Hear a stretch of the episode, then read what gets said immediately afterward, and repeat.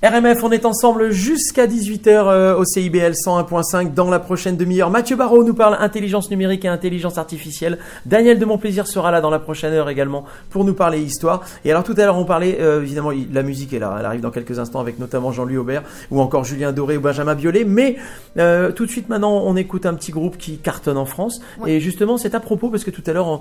Voilà, on s'est un petit peu étendu sur les cafés. Tu disais que t'adorais aller boire le café, et cetera. C'est même totalement à propos. Ouais, alors eux, ils sont trois. Ils se sont appelés Trois Cafés Gourmands. Je trouve ça hyper drôle. Ouais. C'est un groupe qui cartonne. On écoute comme des enfants. C'est leur dernier titre. Eh ben, avec grand plaisir. Ça cartonne en France et c'est à Montréal sur R M F.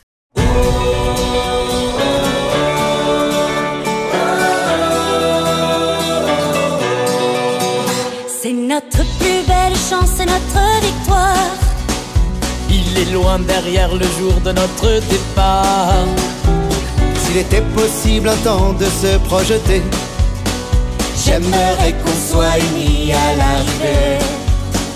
Je suis sûr qu'il y a la joie, la bonne humeur. J'imagine au fond de moi les cris du cœur. Il y a des claps, il y a des sifflets qui nous rassemblent. J'en ai les oreilles bouchées tellement ça tremble. Laissez-nous y croire comme des enfants et rêver à notre histoire innocemment et graver dans nos mémoires ce bout de temps. Si on ne peut rien prévoir, imagine.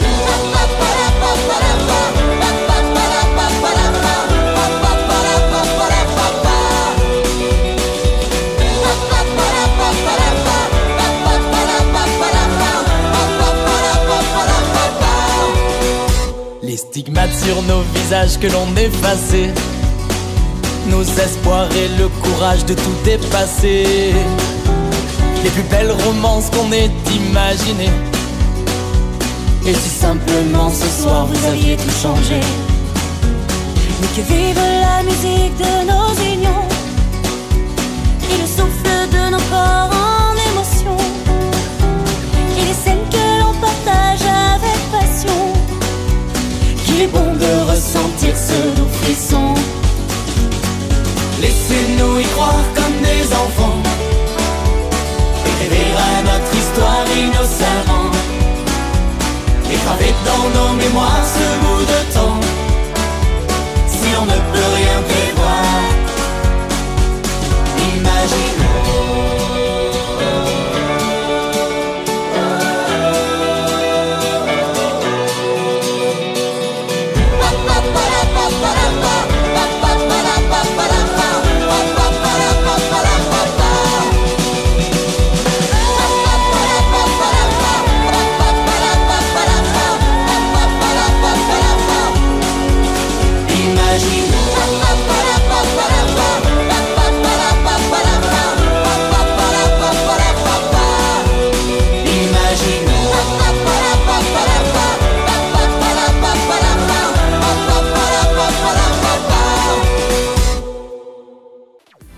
R M F.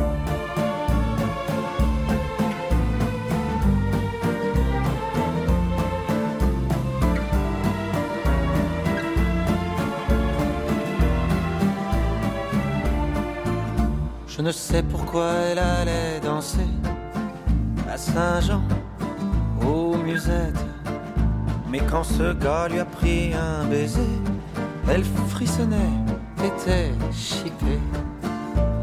Comment ne pas perdre la tête, serrée par des bras audacieux, car l'on croit toujours aux doux mots d'amour quand ils sont dits avec les yeux.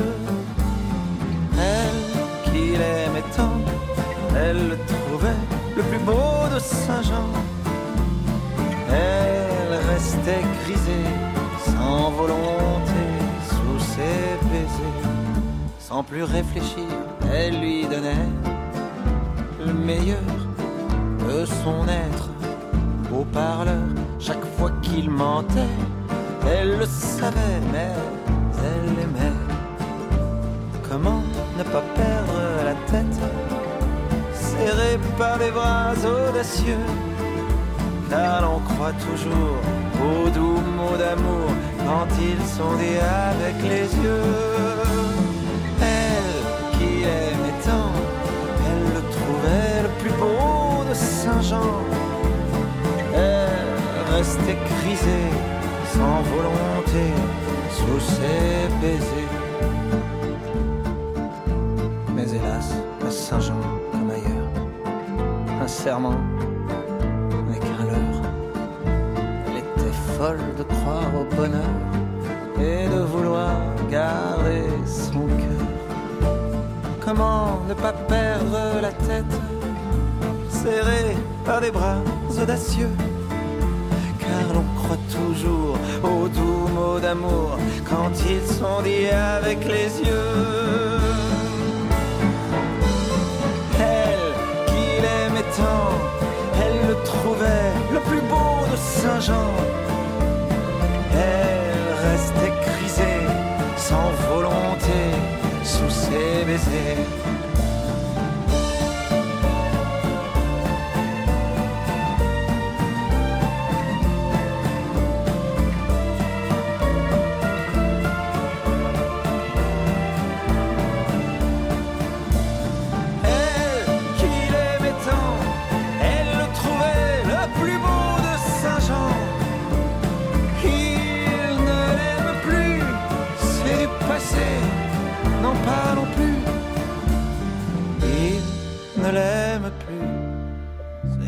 Passé, n'en parlons plus. Delphine, nous allons faire place tout de suite à l'intelligence artificielle, l'intelligence numérique. Comme toutes les semaines, nous partons avec Mathieu Barreau qui, euh, toutes les semaines, nous permet de mieux comprendre et de mieux apprendre et l'intelligence numérique et l'intelligence artificielle grâce à ses invités. Oui, c'est important de connaître et de comprendre ce que c'est que l'intelligence artificielle, en fait. Et c'est pour ça qu'on a beaucoup de choses d'avoir Mathieu qui, chaque semaine, eh bien, reçoit des sommités dans, oui. cette, euh, dans ces disciplines pour nous... pour nous, euh, mieux nous faire comprendre les enjeux éthiques, euh, sociétaux, bah, sociétal. Hein, ah bah, euh, complètement. Ça va, c'est ça sociétal. Va, c'est en train de révolutionner, c'est en train de changer en tout cas la on société. Est déjà dedans, hein. Et on est en train de le faire nous, c'est, on est responsable de ce qui va se passer dans le futur. Alors effectivement, eh bien, Mathieu, chaque semaine, nous parle euh, bah, d'une, euh, d'un, d'un sujet en particulier. Aujourd'hui, nous allons parler de l'espoir. Ah, c'est bon ça, parle, parlons espoir, bah oui, t'as raison. Important. Est-ce que l'I A est, est, est notre meilleur espoir euh, bah, pour, pour l'avenir, pour notre avenir? euh, On va le savoir tout de suite avec son invité Badr Boussabat, euh, qui est l'auteur du livre L'I A, notre meilleur et espoir. Et qui est en Belgique. R M F n'a ouais. pas de frontières. On écoute Mathieu et son invité tout de suite sur R M F. Innovation, intelligence artificielle.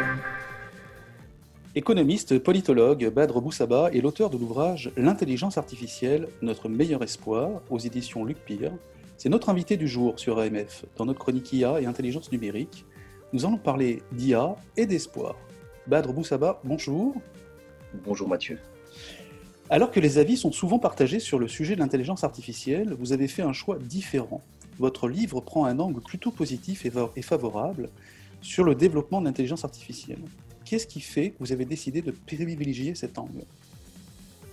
Alors pour ma part, j'ai décidé de privilégier cet angle tout simplement parce que la plupart des discours qu'on entend aujourd'hui sur la place publique sont de nature alarmiste, sont de nature pessimiste, qui en réalité euh, euh, poussent l'individu à ne plus croire euh, en l'avenir et à ne plus avoir d'espoir dans le futur. Alors que justement, pour permettre une société euh, positive pour demain, il faut absolument rassembler le maximum d'énergie, le maximum de, de vision positive et travailler ensemble forcément pour pouvoir espérer demain. Il y a plusieurs raisons encore plus concrètes. Je pourrais parler de, de, de la démographie vieillissante. Je, je, je vais vous avouer quelque chose. L'écriture de ce livre a, a duré quelques années, trois ans environ. Okay. Et en réalité, j'ai reçu une claque culturelle. C'est après ma première mission économique officielle en Chine. J'ai eu l'opportunité de, de, de rencontrer avec des collègues euh, le, la, la, la, les B A T X, donc euh, Alibaba, Baidu, euh, Tencent et Xiaomi. Donc on a pu rencontrer les représentants officiels de ces entreprises. Et donc du coup, on a eu un échange sur l'avenir du monde. Et euh, notamment ce discours du C F O de Baidu euh, qui m'a plutôt marqué. Euh, un, un discours qui était extrêmement positif euh, sur l'intelligence artificielle. Alors dès lors, j'écrivais déjà mon livre à ce moment-là, mais je me suis posé cette question, comment cela se fait-il que de l'autre côté du monde, l'avenir était vu comme quelque chose de beaucoup plus radieux.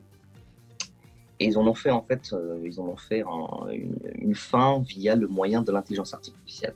Alors à ce moment-là, forcément, j'ai eu un angle encore plus positif et je me suis posé la question euh, ici, euh, dans, dans nos pays occidentaux, comment se fait-il que l'intelligence artificielle n'est pas si, euh, on va dire, accueillie de manière positive ? Alors, on, on peut parler du conditionnement par les films, on peut parler euh, de cette fameuse étude d'Oracle qui nous dit que soixante pour cent des Chinois acceptent la bienvenue de l'intelligence artificielle dans le, sur le marché de l'emploi, alors que chez nous en Europe ou notamment en France, à peine huit pour cent des, des, des, des individus acceptent l'I A. Et donc il y a vraiment un réel challenge. Et pour justement transformer ces chiffres, je me suis dit que finalement une vision positive était beaucoup plus opportune. Vous êtes économiste de formation et, euh, et euh, avec euh, la lecture de votre ouvrage, personnellement, j'ai pu approfondir mes notions en économie et sur ses fonctionnements. Euh, vous comparez entre autres l'indice de confiance dans le monde de, qui est utilisé dans le monde de la finance et, et, et vous l'amenez dans le monde de l'I A en fait. Est-ce que vous pouvez me parler un petit peu de cette notion de confiance ?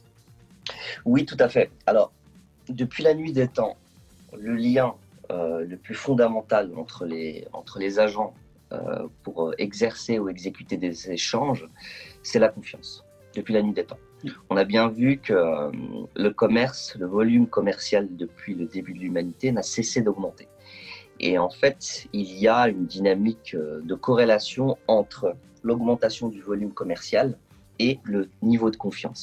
Le niveau de confiance peut s'exprimer par le fait qu'il y ait des contrats, euh, comment dire, beaucoup plus solides, des tribunaux, des états de droit, euh, des, des, des, des relations amicales entre les différents états.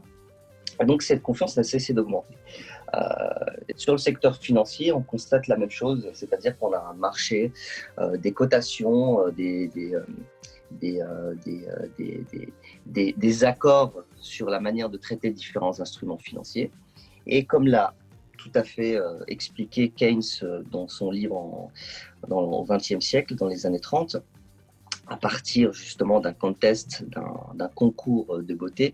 Il faut savoir que la confiance, c'est quelque chose qui est construit de manière commune. C'est une convention sociale, comme dirait Platon. C'est, une, c'est un accord collectif. C'est comme une monnaie qu'on utilise tous les jours. On pourrait très bien, du jour au lendemain, lui retirer cet attribut de confiance. Mais parce que la totalité des individus lui donne cette authenticité, cette, cette, cette confiance, alors à ce moment-là, les échanges commerciaux peuvent perdurer. Et avec l'intelligence artificielle, c'est exactement la même chose.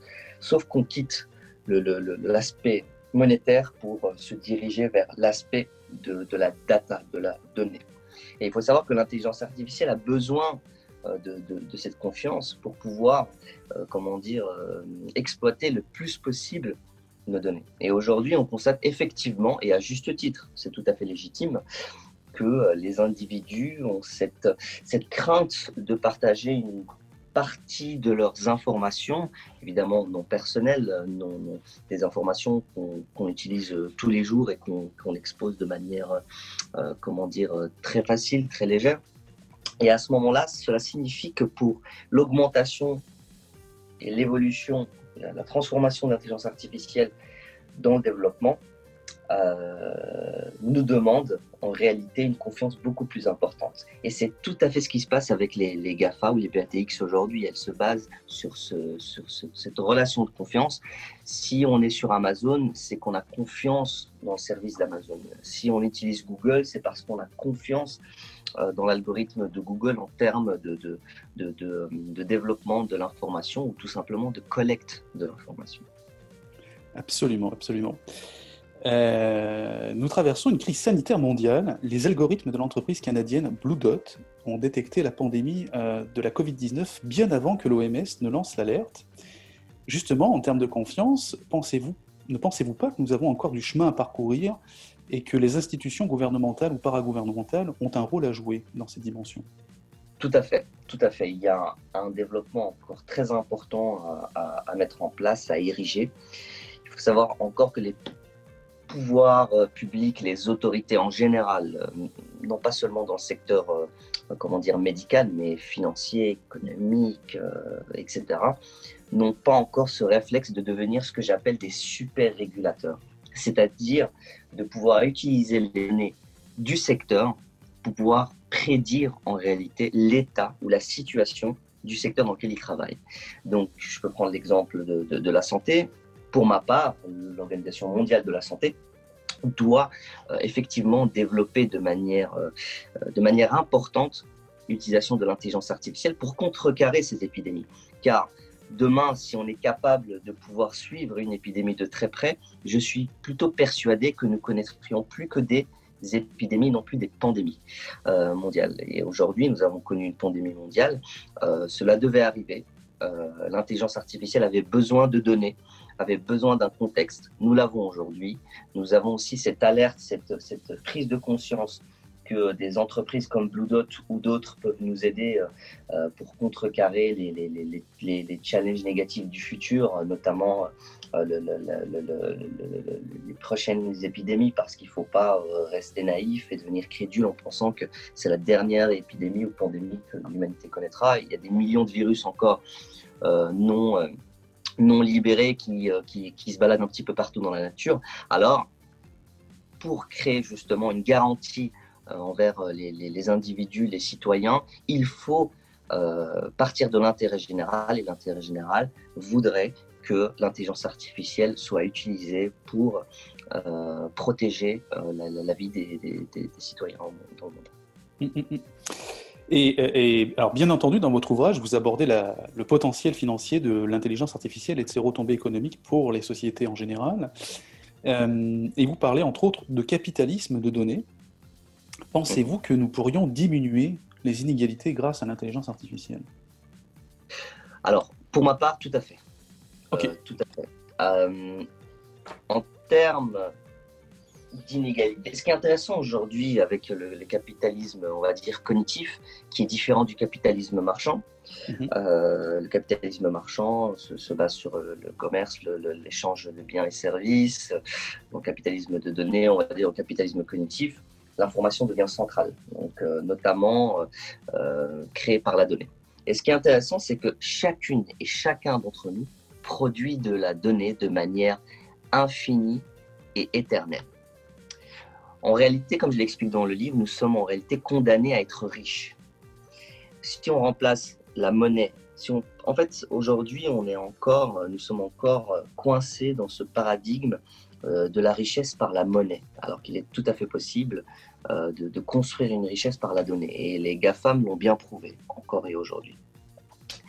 En réalité, sachant que chacune et chacun d'entre nous dispose d'une, d'une capacité à créer des données de manière infinie et éternelle, cela signifie que personne ne sera exclu, en réalité, du système capitalisme cognitif de demain. Contrairement au capitalisme marchand précédent qui privilégie, qui privilégie euh, principalement les individus détenant un patrimoine exclusivement financier ou bien érigé par le travail, que cela soit par le, sel, euh, le salariat ou l'entrepreneuriat, ou simplement parce qu'il a été hérité. Avec le monde régi par l'intelligence artificielle, le plus nécessiteux aura aussi une épargne à investir et celle-ci sera produite continu, continuellement. Et cela, de facto, réduira les inégalités face à l'accès au pouvoir d'achat. Je parle d'un accès, tout simplement parce que ce pouvoir d'achat euh, est de plus en plus discuté aujourd'hui.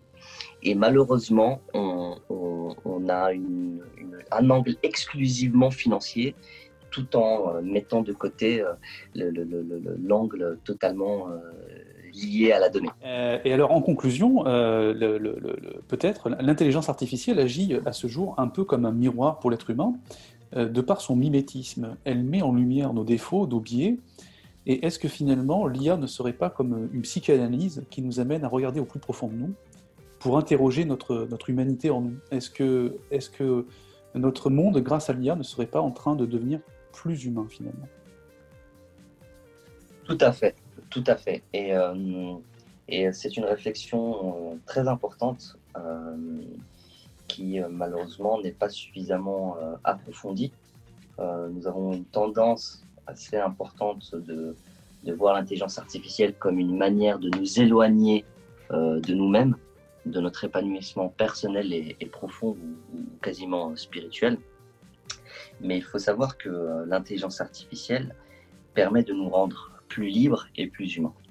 Alors elle permet de nous rendre plus, plus libres, car si je pars par exemple d'une, d'une vision, on va dire, spinoziste, du, du grand philosophe Spinoza, qui est un des plus grands philosophes euh, européens, qui fut extrêmement disruptif et transgressif dans sa manière d'ériger la, la, la réflexion de la, de, par la raison. En réalité, la connaissance et l'information est une, est une denrée très importante. Euh, chaque individu est conditionné par son environnement. L'environnement, d'une certaine manière, nous dicte l'action suivante. Euh, pas un taux de cent pour cent, mais il y a un, une incidence, un, une, une causalité très importante.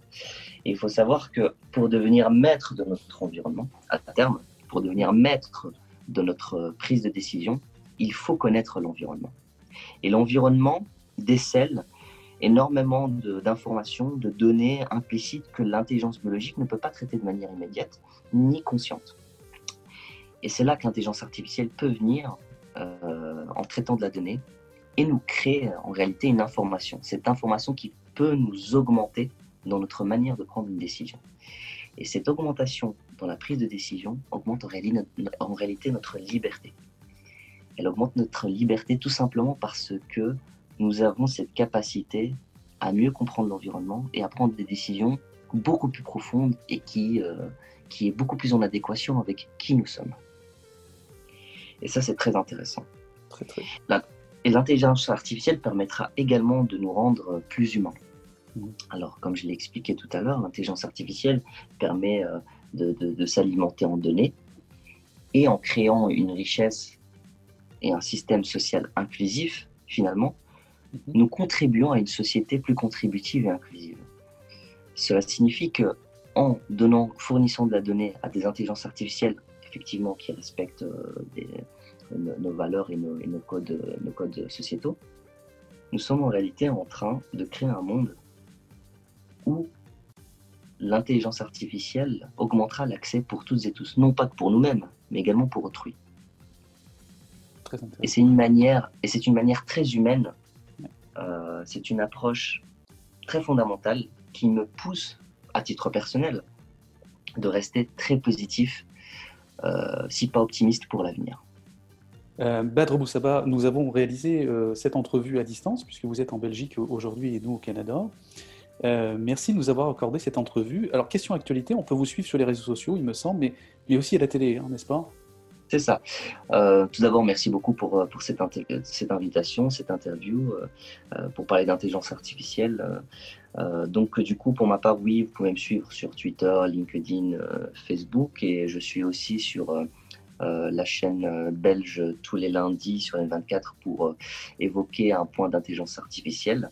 Et, euh, et je reste également en contact euh, pour toute question de la part de vos éditeurs. Je rappelle d'ailleurs à nos auditeurs que le titre de votre livre s'intitule « L'intelligence artificielle, notre meilleur espoir ». Euh, on peut le trouver notamment sur Amazon. C'est un livre positif qui offre un regard plein, un plein de promesses sur l'intelligence artificielle. Euh, Badr Boussabat, merci. Merci à vous. Merci à vous de, de cette écoute et ce fut un plaisir d'avoir échangé. Merci, à bientôt. À bientôt, merci. C'était Innovation, Intelligence Artificielle.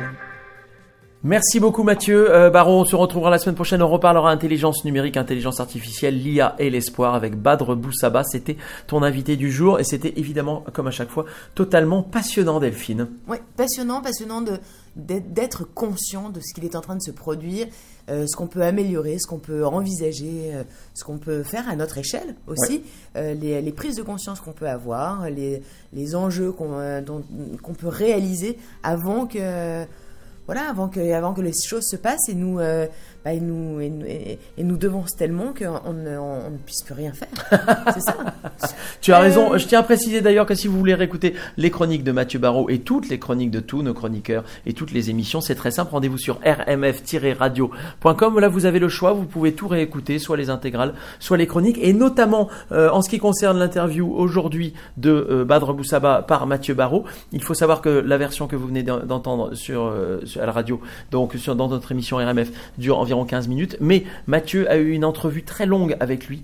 Euh, ils ont discuté de beaucoup de sujets totalement passionnants, très, très apprenants. Euh, vous pouvez écouter donc ce, cette entrevue version longue sur euh, r m f radio point com, n'hésitez pas. D'ailleurs, si vous avez, j'imagine, euh, le temps parfois de vous dire « Ah là là, là, j'écouterais bien un truc ». Et puis j'ai envie de l'écouter tout de suite là, et puis que ça dure pas, pas trop longtemps, que ça, euh, j'ai envie d'en, d'en savoir plus sur, euh, sur des sujets euh, qui sont d'actu, et cetera. N'hésitez pas à aller sur notre site w w w point r m f radio point com. Il y a plein euh, de chroniques, plein de sujets de chroniques qui vont vraiment vous plaire. Euh, je suis certaine que euh, vous allez forcément trouver un sujet euh, qui, va, bah, qui va vous enthousiasmer, en tout cas pour en apprendre plus. Euh, n'hésitez pas, w w w point r m f radio point com. Exactement, et nous on vous en souhaite du bonheur. C'est Jean-Louis Aubert et c'est tout de suite sur R M F. Nouveauté, R M F, la radio des nouveautés.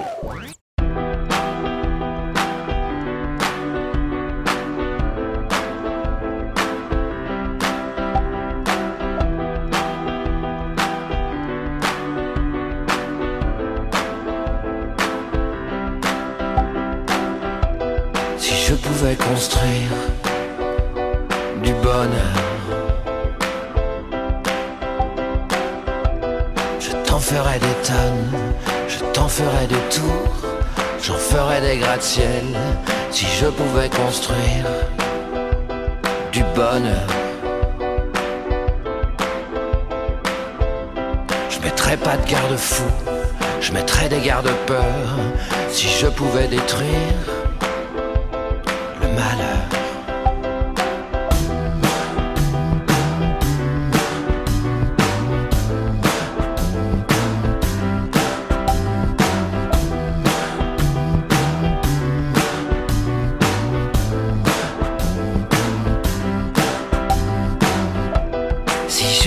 construire du bonheur, je ferai des grands trous et j'y mettrai tout le malheur, avec de gros couvercles, interdiction d'ouvrir, même pour tout l'or du monde. Si je pouvais détruire le malheur,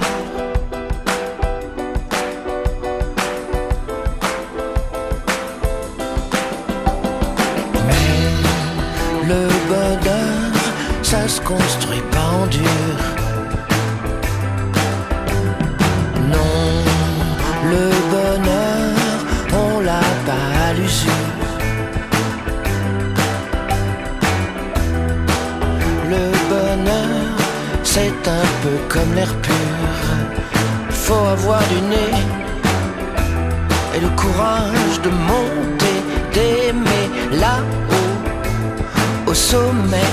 Faire soi-même tout le boulot, tout le boulot, tout le boulot, tout le boulot, tout le boulot. Si je pouvais construire du bonheur, je t'en ferais des tas, je t'en ferais des kilos, je t'en ferai des tonnes, je t'en ferai des tours, je t'en ferai des gratte-ciel, je t'en ferai des montagnes. Non, j'aurais honte de rien, non, j'aurais honte de rien. Mais le bonheur, ça se construit pas en dur, ça se construit pas tout court, on l'a pas à l'usure. C'est un peu comme l'air pur, il faut avoir du nez et le courage de monter et d'aimer là au sommet, de faire soi-même. Et le gratte-ciel et le paratonnerre, faire soi-même.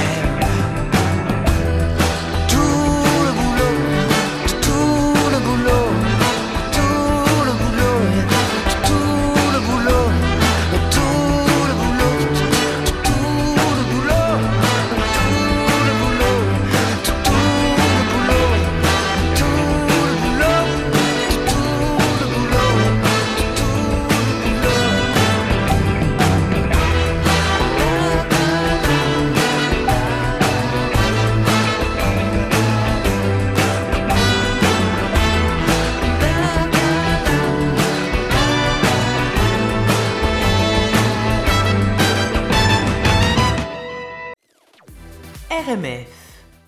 Dernière demi-heure à passer ensemble, c'est R M F évidemment, on est ensemble jusqu'à dix-huit heures et dans quelques instants, Benjamin Biolay avec son énorme tube actuel qui s'appelle Comment est à peine sera avec nous et euh, un tout petit peu plus tard, Daniel de Montplaisir sera là. C'est un vrai plaisir d'être avec vous, de partager ce moment toutes les semaines euh, d'où on est. Hein, d'où là, on, est on est à Paris, on ça résonne, hein, on est dans les immeubles haussmanniens, ouais. Effectivement. Alors le plafond est très très haut, euh, voilà, et puis bah, le, pl- le plancher est très très bas, il est en, il est en il est, bois, en, bois, en chêne, en, en vieux chêne, c'est en beau. Chevron, c'est magnifique. C'est beau, ça craque et ça résonne. Hein, du et, coup. et à travers nos fenêtres, eh bien, on voit. Alors, on voit effectivement. Hein, on peut parler peut-être un peu de la oui. circulation. Il y a, je trouve qu'il y a moins de circulation à Paris. Alors, euh, ouais, ça reste euh, quand là, même très très bouché. Euh, là, hein, tout de suite euh, maintenant, oui. Paris. Mais alors, euh, le soir, oui. c'est compliqué. Hein. Je suis totalement d'accord. C'est compliqué. Le, le... Effectivement, c'est le sens des villes. Je pense qu'effectivement, il y a des deux roues, et cetera. Je pense que pour l'instant, il y a ah, une, oui. une organisation. Mais tu sais, c'est la transition. Est, euh... Mais c'est ça, c'est la transition. Il faut, faut alors, trouver le truc. Il y a effectivement euh, bah, un peu. Euh... Des, la route des, est partagée. Des, des, des, on peut appeler ça des vieilles rombières hein, qui sont euh,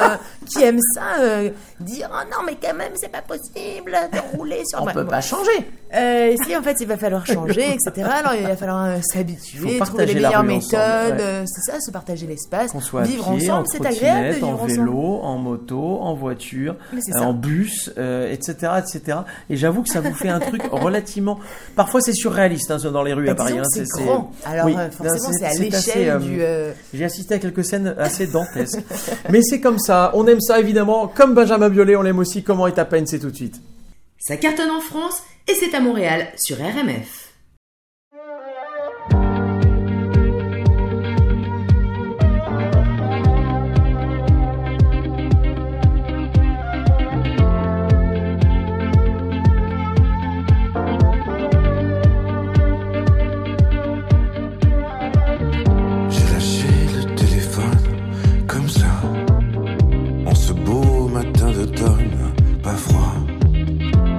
Semblait à l'été, sauf que tu n'y étais pas. Puis j'ai regardé le ciel d'en bas, indécis voulais-je y monter ou pas. Mais savais que j'étais fait, que j'étais fait comme un rat.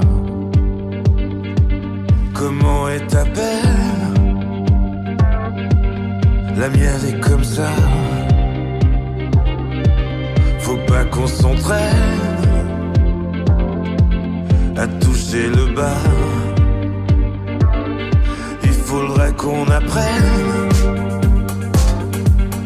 à vivre avec ça. Comment est ta peine? La mienne s'en vient, s'en va. S'en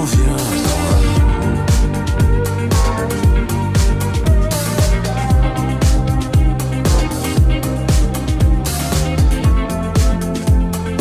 s'en va.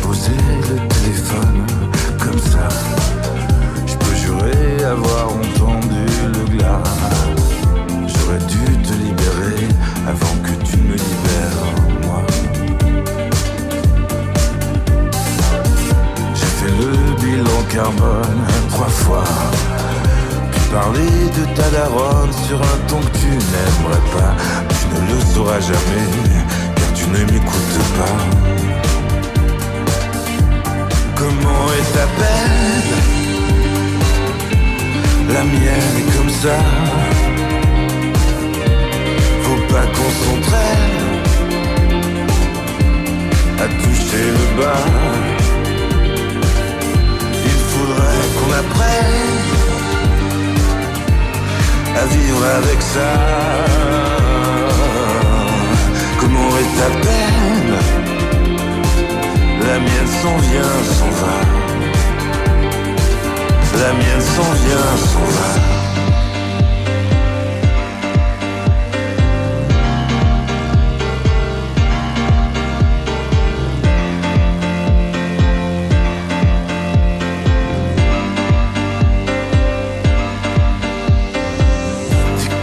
Sont-ils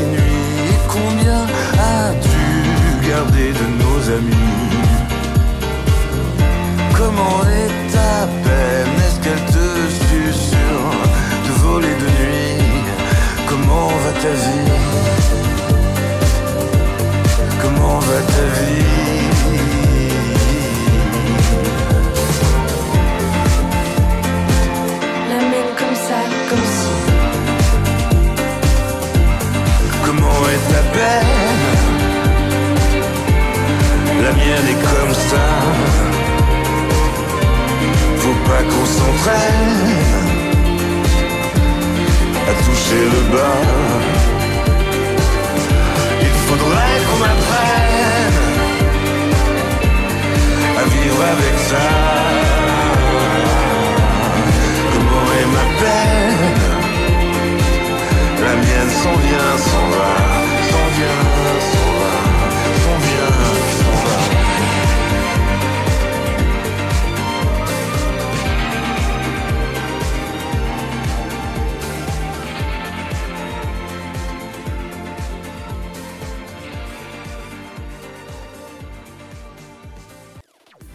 va. R M F.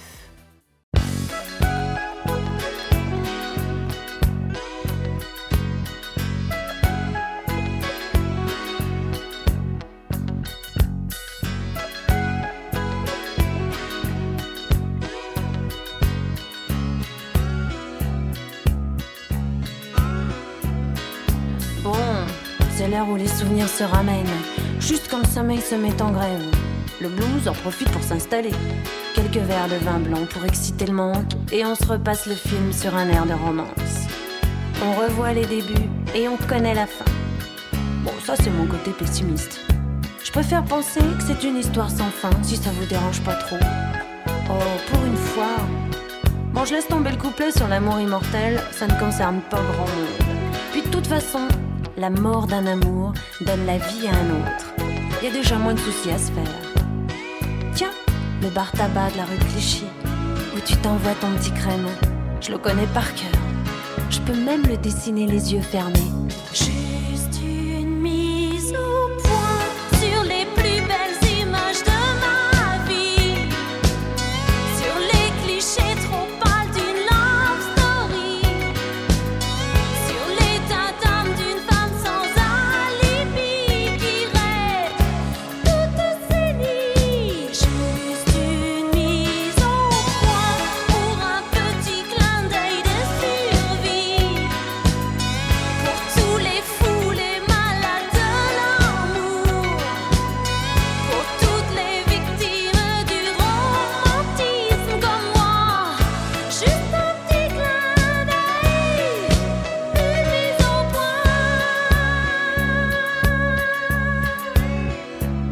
Vacances au soleil, sous les U V B, dans un institut de beauté. Notre superbe voilier qui a jamais vu la mer. Nos lits improvisés sur un morceau de moquette. Les discussions de fin de soirée chez les copains. Ah oui, parlons-en des copains. Pour foutre la merde et son champion. Gros plan sur tes yeux, quand ils me disent « je t'aime ». Nos scènes de jalousie qui fatiguent tout le monde, la rue des Bernardins et le square Gambetta. Nos crises de fou rire juste au mauvais moment. Et nos jeux de mots ringards qui ne font rire que nous.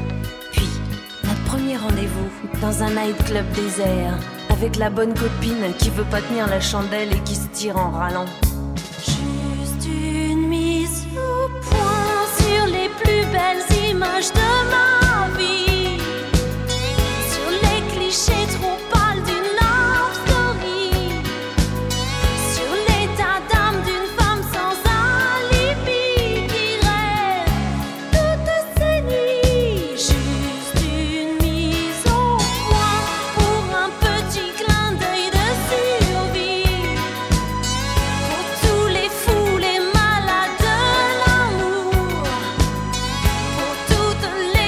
Tim Dup.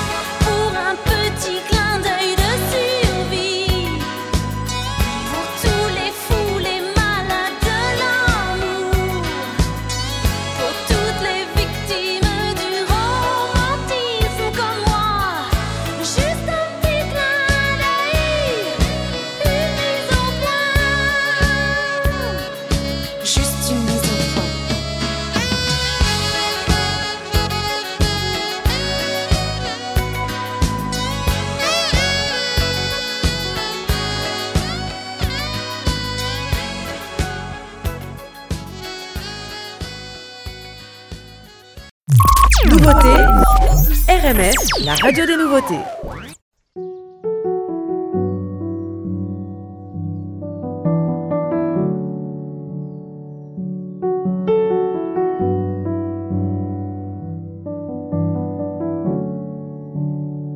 Tout le monde a quelque chose à dire sur mes cheveux ou le climat. Bien que les deux aillent vers le pire, personne ne se battra pour ça.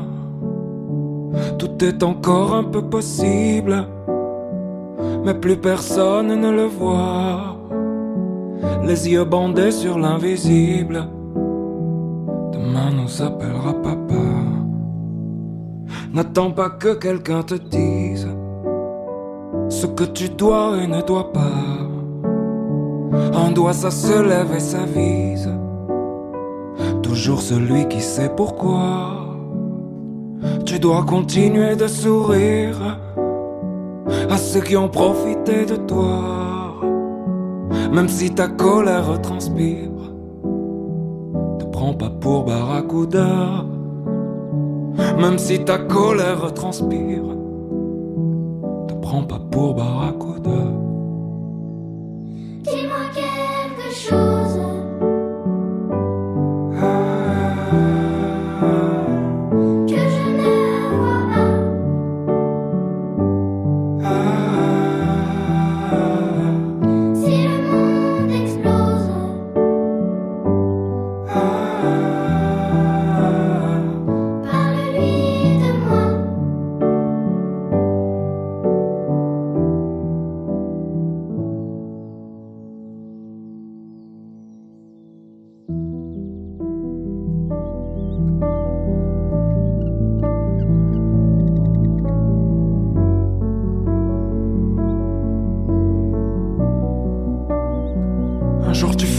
Tes valises vers un lendemain sans tout ça, loin du sommeil des âmes grises qui sont parties bien avant toi. Et s'il en reste quelque chose, profite autant que tu pourras, mais ne dis pas que c'est ta faute. Les hommes ne s'excusent pas. Dis-moi quelque chose que je ne vois pas. Si le monde explose, parle-lui de moi. Dis-moi quelque chose que je ne vois pas. Et si le monde explose, parle-lui de moi. Oh, parle-lui de moi.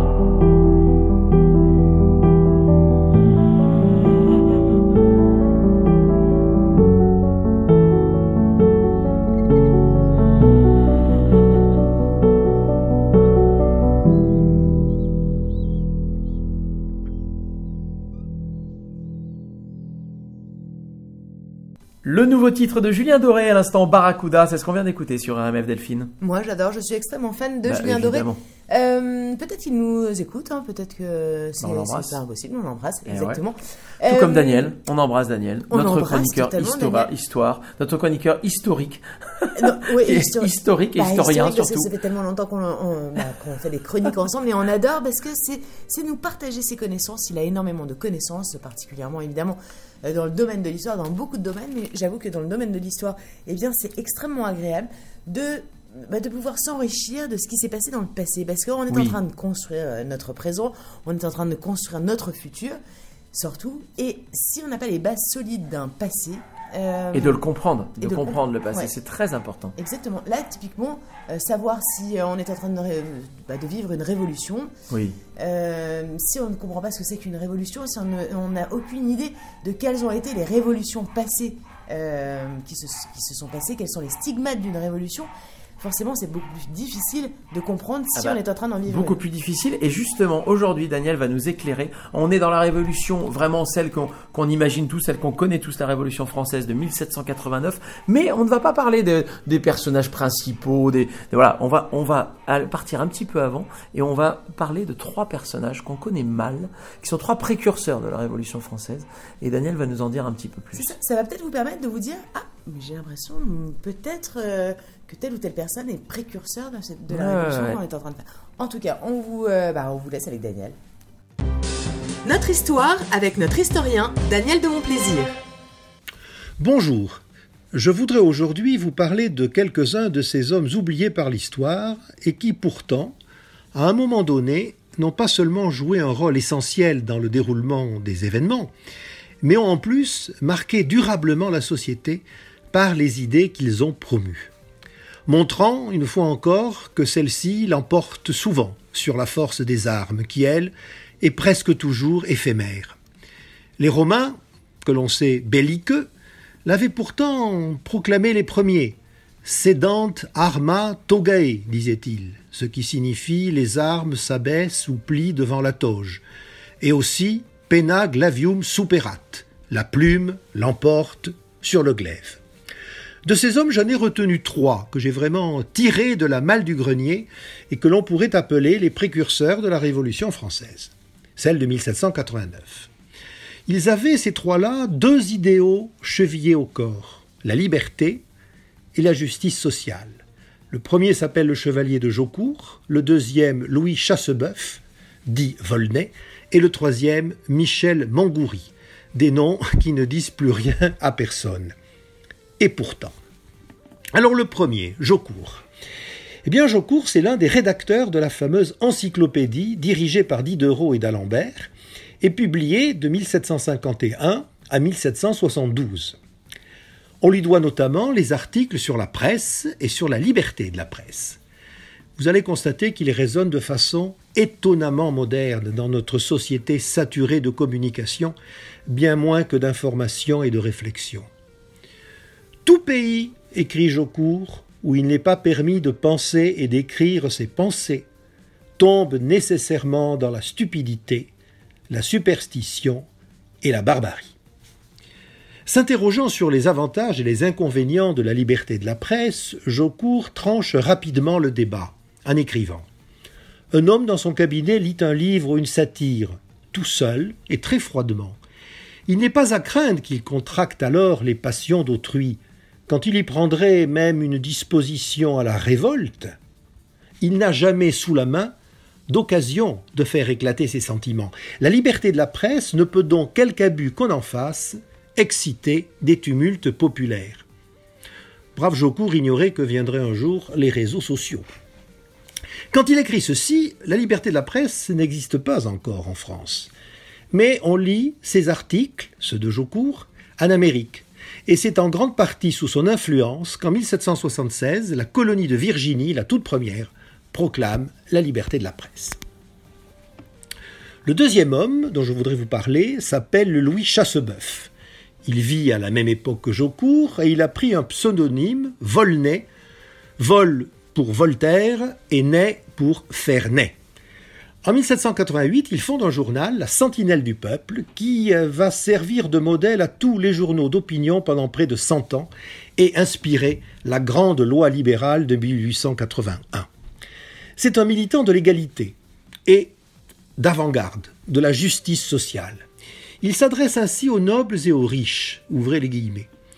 Par compassion, si ce n'est par justice, quand vous êtes rassasiés, cessez d'affamer l'homme pauvre, cessez de disputer son pain au peuple, de le pousser au désespoir. Qui gagneriez-vous ? Songez que si vous avez des biens à garder, lui a une vie à défendre, et tremblez de livrer un combat où lui n'a rien à perdre. Les écrits de Volney vont influencer Sieyès, et à travers lui, le tiers-état, et à travers celui-ci, la formation de l'Assemblée constituante, et finalement, la Déclaration des droits de l'homme et du citoyen. Le troisième de nos bons hommes s'appelle Michel Mangouri. C'est un diplomate plein d'ambition. Après avoir été dans les années dix-sept cent soixante-dix consul à Charleston, Il revient en France, il se lie avec Camille Desmoulins, qui lui va passer à la postérité, et déclare tranquillement « Je veux être le père des journalistes libres ». Il veut surtout défendre le roi contre les ordres privilégiés, car à ses yeux, les humbles, hors révolte violente, ne peuvent avoir qu'un seul défenseur, le roi. Si celui-ci est éliminé, les progrès de la justice sociale ne seront obtenus que par la violence. Et il, invi- et il invente pardon, ce terme qu'on lui a volé, pillé mille fois. Ce terme, c'est la lutte des classes. Qui se souvient que le terme de lutte des classes a été inventé par Michel Mangouri? Et donc voilà, j'ai voulu aujourd'hui rendre justice à ces trois hommes oubliés dont l'influence fut à la fois immense et durable. Mais rassurez-vous, dans l'histoire, il y en a encore beaucoup d'autres. Au revoir. C'était Notre Histoire avec notre historien Daniel de Montplaisir. Merci, Merci beaucoup. beaucoup Daniel. Daniel, ouais. Daniel, il est effectivement à Montréal. On aurait tellement aimé. Euh, alors on a fait, on a eu beaucoup de chance. Hein, on est à Paris là actuellement. On est dans la région parisienne notamment. On, on a, a eu beaucoup de chance. Louvre, et cetera. Avant de venir à Paris, on a fait les châteaux. Enfin, quelques bah, châteaux on est allé à Chambord. Loire, on a passé la journée entière à Chambord. À Chambord, on a fait Cheverny également. On aurait adoré avoir Daniel pour nous parler d'histoire dans nos oreilles. Alors, on a eu une guide absolument formidable. Hein, oui. Chacun des d'ailleurs, d'ailleurs, je tiens à préciser, c'est intéressant, si vous allez visiter les châteaux, si vous en avez la possibilité, bah faites prendre... une visite guidée. Évidemment, parce que sinon, euh... on ne comprend rien. Oui, enfin, exactement. C'est rien, beaucoup plus intéressant parce que vous comprenez bah, comment le château a été conçu, pourquoi, et encore, on pourrait y aller tous les jours. et cetera. Euh, Daniel serait là oui. à, à, nous, à nous parler de, euh, du, euh, du, euh, bah, de, de, de, de tous ces personnages qui vivaient dans ces châteaux et... Mais je, je, je, je oui, c'est ça, on y, on y sera tous les jours.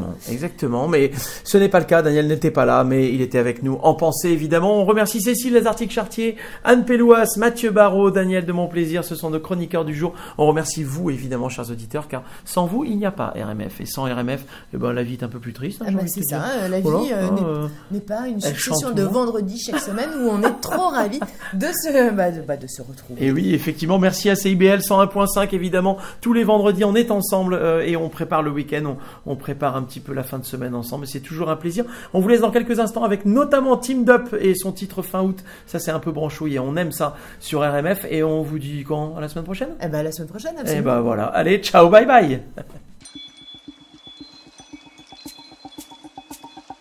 Salut, c'est Tim Dup et vous m'écoutez sur R M F.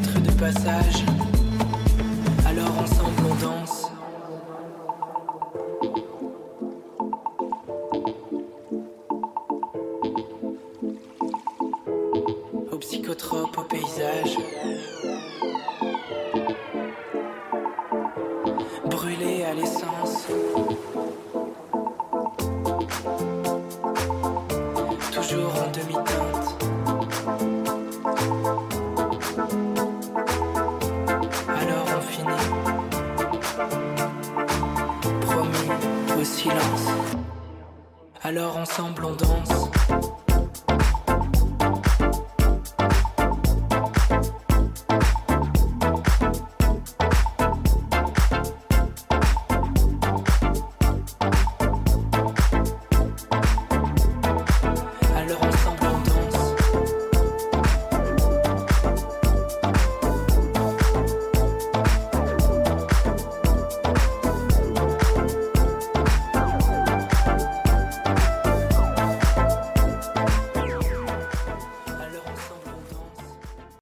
C'était votre émission R M F Radio Montréal France sur les ondes du C I B L cent un virgule cinq.